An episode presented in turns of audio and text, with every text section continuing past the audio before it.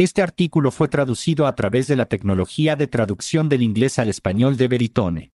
Obtenga más información visitando veritone punto com.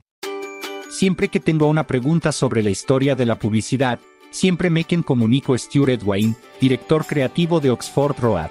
En los últimos meses, he leído comunicados de prensa y material de marketing de empresas de podcasts que se desviven por atacar a sus competidores. Nada podría ser más desagradable para mí, pero quería aprender de un experto en. Esta vez la pregunta que Brian me hizo fue doble. Primero, ¿le gustaría trabajar en un artículo sobre por qué es malo que las empresas se critiquen entre sí? Eso es gráfico. Lo llamaremos publicidad comparativa para quitarle ventaja. Y dado que existen diferentes definiciones de lo que es la publicidad comparativa, por el bien de este artículo, definiré la publicidad comparativa de manera un poco más amplia que otras. En la publicidad comparativa, los competidores se mencionan o se insinúan para demostrar por qué su producto o servicio es inferior al anunciado. Y la segunda pregunta fue, ¿cuándo se detuvo la publicidad comparativa, o se detuvo, en la historia de la publicidad y qué lecciones aprendió la gente al respecto? Ahora estamos hablando. La historia de la publicidad se ha convertido en una pasión para mí y yo mismo tenía curiosidad por encontrar la respuesta a su pregunta. Entonces, ¿por qué Brian me hacía estas preguntas? Aparentemente, había escuchado a un par de compañías de servicios diferentes en el espacio de los podcasts criticando a su competencia en foros públicos. No era publicidad lo que estaban haciendo cuando decidieron acabar con su competencia, pero la retórica estimuló la pregunta de Brian de todos modos, y respondí la llamada. La gran diferencia es que, con la publicidad, usted toma una decisión calculada y puede planificar las consecuencias, tanto buenas como malas. Pero tanto para las empresas que Brian mencionó que eligieron atacar como para cualquier anunciante que haya hecho lo mismo con sus anuncios, siempre existe la posibilidad de una reacción violenta, y si su competidor es un juego, eso es en lo que gastará su tiempo y con energía mientras otros están innovando y enfocándose en lo que realmente importa, haciendo el mejor producto o servicio que pueden y presentándolo a tantas personas como sea posible. Después de revisar una guerra publicitaria de diez años entre Tahil Enol y Abel, el juez federal William Seconer declaró, las naciones pequeñas han luchado por su supervivencia con menos recursos e ingenio que estos antagonistas, no solo el gasto es grande, sino que también tiene un impacto en la percepción del público de las marcas contendientes. ¿Qué es lo que realmente te atrapan los unos a los otros? Uno de los combatientes en las guerras de la sopa comentó. La categoría ha disminuido cada año durante varios años, y entre Unilever y Campbell, estamos gastando sesenta millones de pesos al año para convencer a los consumidores de que nuestra salsa para espaguetis es realmente horrible. Soresquan Yelp, dos mil trece. Por lo tanto, puede costarle mucho tiempo y dinero y es mejor que lo piense dos veces antes de participar, pero ¿funciona? Después de mirar la historia y la investigación sobre publicidad comparativa, aquí están las reglas del camino. Puede punzar hacia arriba, pero no puede hacer bajar. La ventaja es para las nuevas marcas y las marcas más pequeñas. Gruel, Cabnur, Fern, Castle y Barnes mil novecientos noventa y siete hacer buceos, pero tenga y vir dos mil ocho. Puedes retar a través de la industria, pero ten cuidado. Cuando su objetivo es su tamaño, causa confusión, competencia de precios, cambios e indiferencia. Peckman and Stewart mil novecientos noventa, Sam dos mil seis y Beer dos mil once. Puede perforarlas en las características, pero no en la cara. Es mejor centrarse en las características de un producto específico que atacar a la propia empresa. Soreco Angel dos mil trece. Algunas personas le encanta una pelea. Si la audiencia es más joven, menos educada y masculina, obtendrás una mejor respuesta. Beer dos mil ocho. Usando mil ochocientos cincuenta como nuestro punto de partida, la publicidad que más definió la segunda mitad del siglo diecinueve fue la exageración casi cien por ciento pura de los medicamentos patentados. Estos remedios a base de hierbas y curas naturales, la mayoría con alcohol y algunos con una cucharada de cocaína y opio para ayudar a que el medicamento disminuya, cuesta muy poco producir. Los enormes márgenes de estos productos permitieron amplios presupuestos publicitarios para quienes traficaban con medicamentos milagrosos. Se publicitaron en gran medida en todo el país a través de la red en expansión de ferrocarriles y periódicos y también fueron vendidos por los artistas ambulantes que dieron lugar al término vendedor de aceite de serpiente. En respuesta a todo este alboroto, La primera generación de profesionales de la publicidad serios en el siglo veinte evitó las afirmaciones ridículas que crecieron viendo en los periódicos y, en cambio, se centró en la publicidad de la razón por qué, basada en decir la verdad sobre sus anunciantes con un buen construido copia contundente. El afamado redactor publicitario John F. Kennedy desarrolló aún más la idea y llamó a su enfoque sensato el arte de vender en la imprenta. Habrá algunas de las leyendas de los libros de la época, como de John Caples Métodos Publicitarios Probadoso, de Claude Hopkins Publicidad Científica, o simplemente mire la redacción de esos títulos para gritar en voz alta, y tendrá una idea del enfoque generalmente aceptado en aquellos días. Fue durante este periodo, aproximadamente de mil novecientos a mil novecientos cincuenta, cuando lanzó uno de los primeros anuncios comparativos J. Sterling Getchell para Chrysler Corporation en abril de mil novecientos treinta y dos. El anuncio de página completa mostraba a Walter Chrysler inclinado sobre el capó de un Plymouth de bajo precio y explicando por qué era superior a las alternativas de Ford y General Motors. Incluso comenzó la campaña publicitaria la misma semana que Ford y General Motors lanzaron sus nuevos modelos. Pero no nombró a sus competidores directamente. Simplemente invitó al lector a admirar los tres. Un resultado de este anuncio, además del éxito de Plymouth, con un aumento de las ventas en un doscientos dieciocho por ciento y un aumento de su participación en el mercado de automóviles de bajo precio del dieciséis por ciento al veinticuatro por ciento en un año, y la agencia ganó toda su cuenta, fue el uso de la frase Low Price Tree para referirse a Ford, G M y Chrysler en las próximas décadas. En mil novecientos cuarenta y cinco, el columnista de Printers Incorporated George Laughlin, escribiendo como Aesop Glim, resumió para mejorar la visión de la época sobre la publicidad comparativa. Old Aesop Glim cree que, la mayoría de las veces, es una buena práctica ignorar a la competencia. Cuenta tu propia historia, de manera exclusiva y positiva, dale a tu copia una construcción sólida, una secuencia y una convicción, y obtendrás su parte del mercado. La publicidad comparativa continuó su progreso hacia mensajes directos y eventualmente combativos con la convergencia de varios desarrollos a lo largo de la década de mil novecientos cincuenta. Producción explosiva de todo tipo de bienes y servicios en una economía de posguerra en auge. El advenimiento de la era de la televisión, la evolución de las ideas publicitarias más allá del enfoque probado y verdadero, dicen guay, de la vieja escuela, incluido el enfoque revolucionario de Bill Bernbach de poner a los redactores publicitarios y directores de arte en equipos de dos, la publicidad, Big Idea, se afianza y el desarrollo de Roser Reeves de la U S P, como se recuerda en su libro de mil novecientos sesenta y uno, Reality in Advertising. Todo significaba que podía vender más cosas a más personas y tenía que encontrar nuevas formas de hacerlo con un enfoque particular en lo que hacía que su producto o servicio fuera diferente de la competencia en un mercado cada vez más desordenado. A principios de la década de mil novecientos setenta, las compuertas de la publicidad comparativa se abrieron cuando la F T C comenzó a fomentarla activamente, y los anunciantes obedecieron. En poco tiempo, la publicidad comparativa se convirtió en publicidad combativa y guerras publicitarias sin cuartel. Esto hizo que el presidente Reagan exclamara, «Niños, en estos días, das una pulgada, ellos toman una milla». No dijo eso, al menos no oficialmente.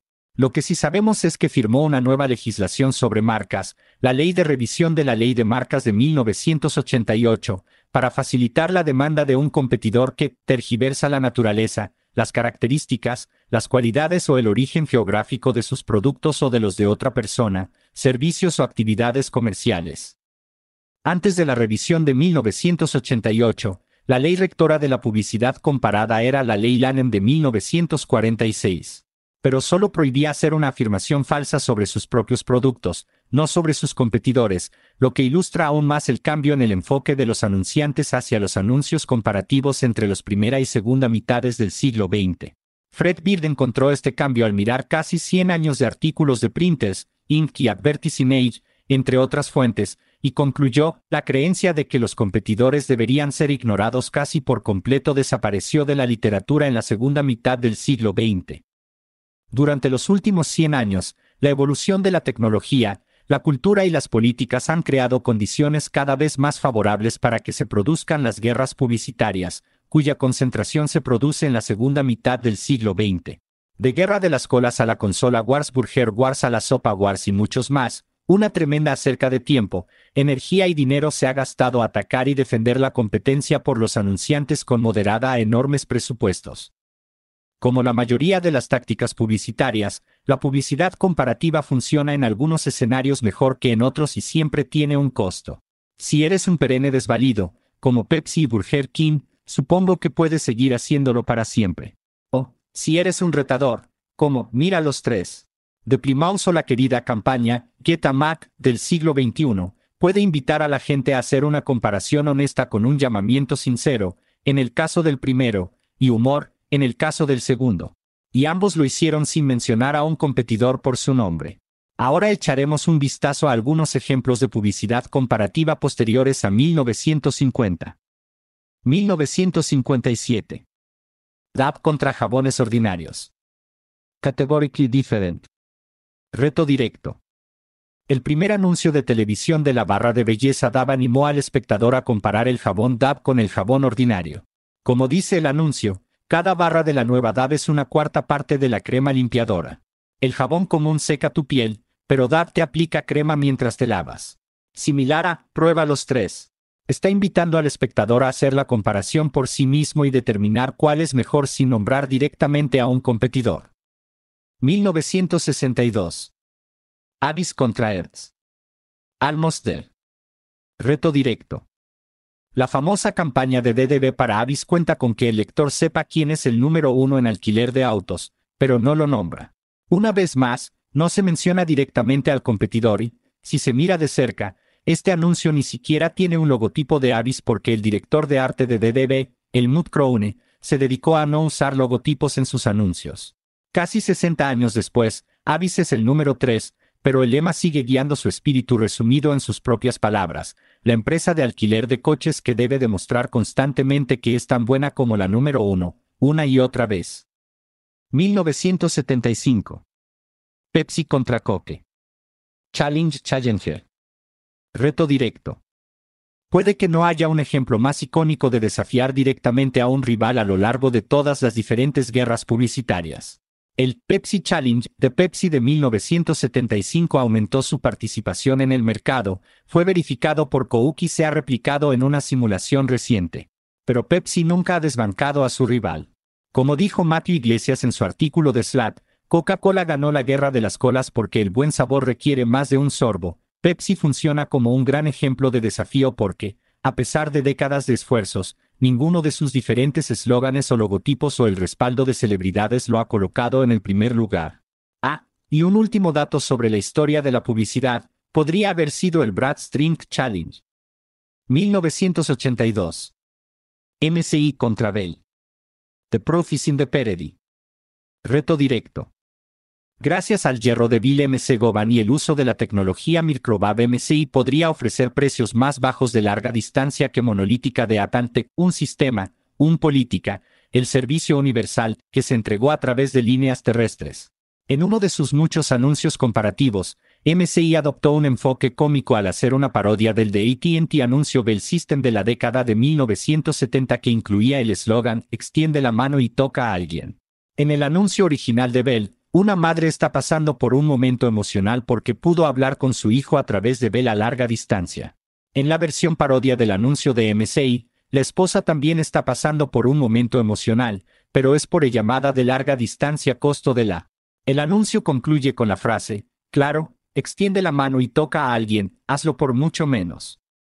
mil novecientos noventa y dos. Sega contra Nintendo. Losing the Long Game. Reto directo. En el documental de dos mil veinte Console Wars, Paul Ryu, vicepresidente ejecutivo de Sega of America, afirma al principio de la película, siempre que estás en guerra, siempre golpeas al tipo en la boca como tan fuerte como puedas, si no puedes golpearlo con fuerza, es mejor que ni siquiera pelees, pero solo porque golpees fuerte no significa que ganes la guerra. Sega se presentó en mil novecientos noventa y dos con publicidad intencionalmente combativa y captó el cuarenta y cinco por ciento del mercado de videojuegos de E U mil novecientos noventa y tres. En la posición de Nintendo en ese momento se resume en la película de George Harrison, director de marketing de Nintendo of America, intenta no responder a ese tipo de cosas. Los tratas como si estuvieran haciendo eso, como si estuvieran desesperados. Y al final de esta guerra publicitaria, esa fue realmente una guerra tecnológica. Nintendo dominado. dos mil seis. Mac contra P C. M R Nismetafor. Reto. Adewit nombró a este conjunto de sesenta y seis anuncios la campaña de la década dos mil a dos mil diez por una buena razón. Apple ya era conocida por dispararle a sus competidores. Pero en la campaña Get a Mac, protagonizada por Justin Long y John Hyman, Apple utilizó el humor y la comparación simple en lugar de las imágenes agresivas de su famoso anuncio del Super Bowl de mil novecientos ochenta y cuatro que apuntaba directamente a I B M. Pero ninguno llamó a un competidor por su nombre. La campaña Get a Mac es una clase magistral sobre cómo hacer bien la publicidad comparativa y ayudó a dar forma a la reputación de Apple y catapultó sus ventas a nuevos récords.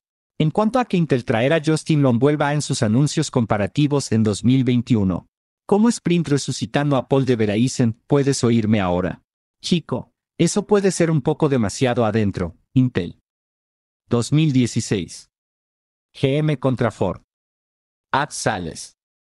Reto a través. Motor City no es ajeno a la publicidad comparativa, especialmente con G M apuntando a Ford, como en su anuncio del Super Bowl de dos mil doce. Y en dos mil dieciséis, cuando G M decidió comparar la caja de acero de su camioneta con la de aluminio de Ford, no solo vieron un aumento en sus ventas, sino un aún aumento mayor en las de Ford.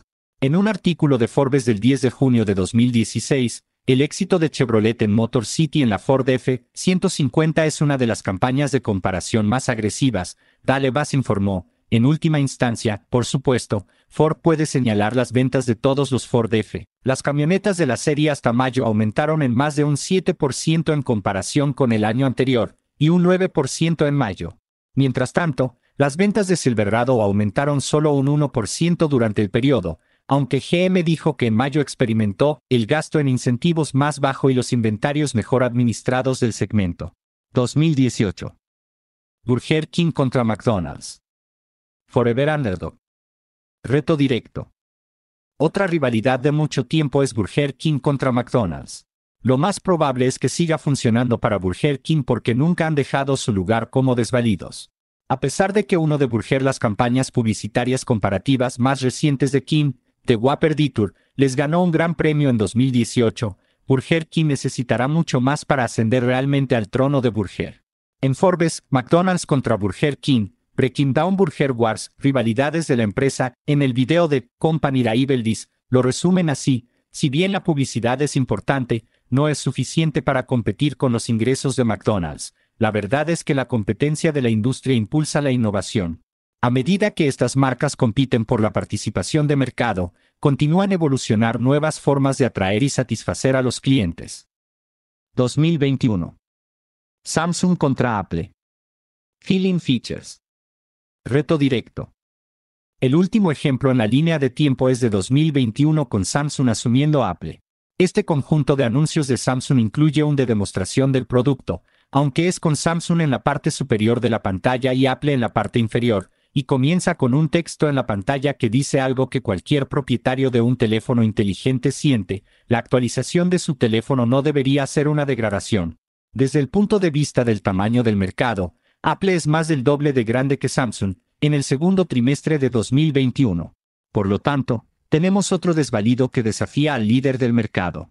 Samsung tiene una reputación de trolear a Apple durante los últimos años, pero crecerán hasta el punto de superar las condiciones favorables para la publicidad comparativa que crea ser un desvalido. Para mí, parece que quieren estar en la cima.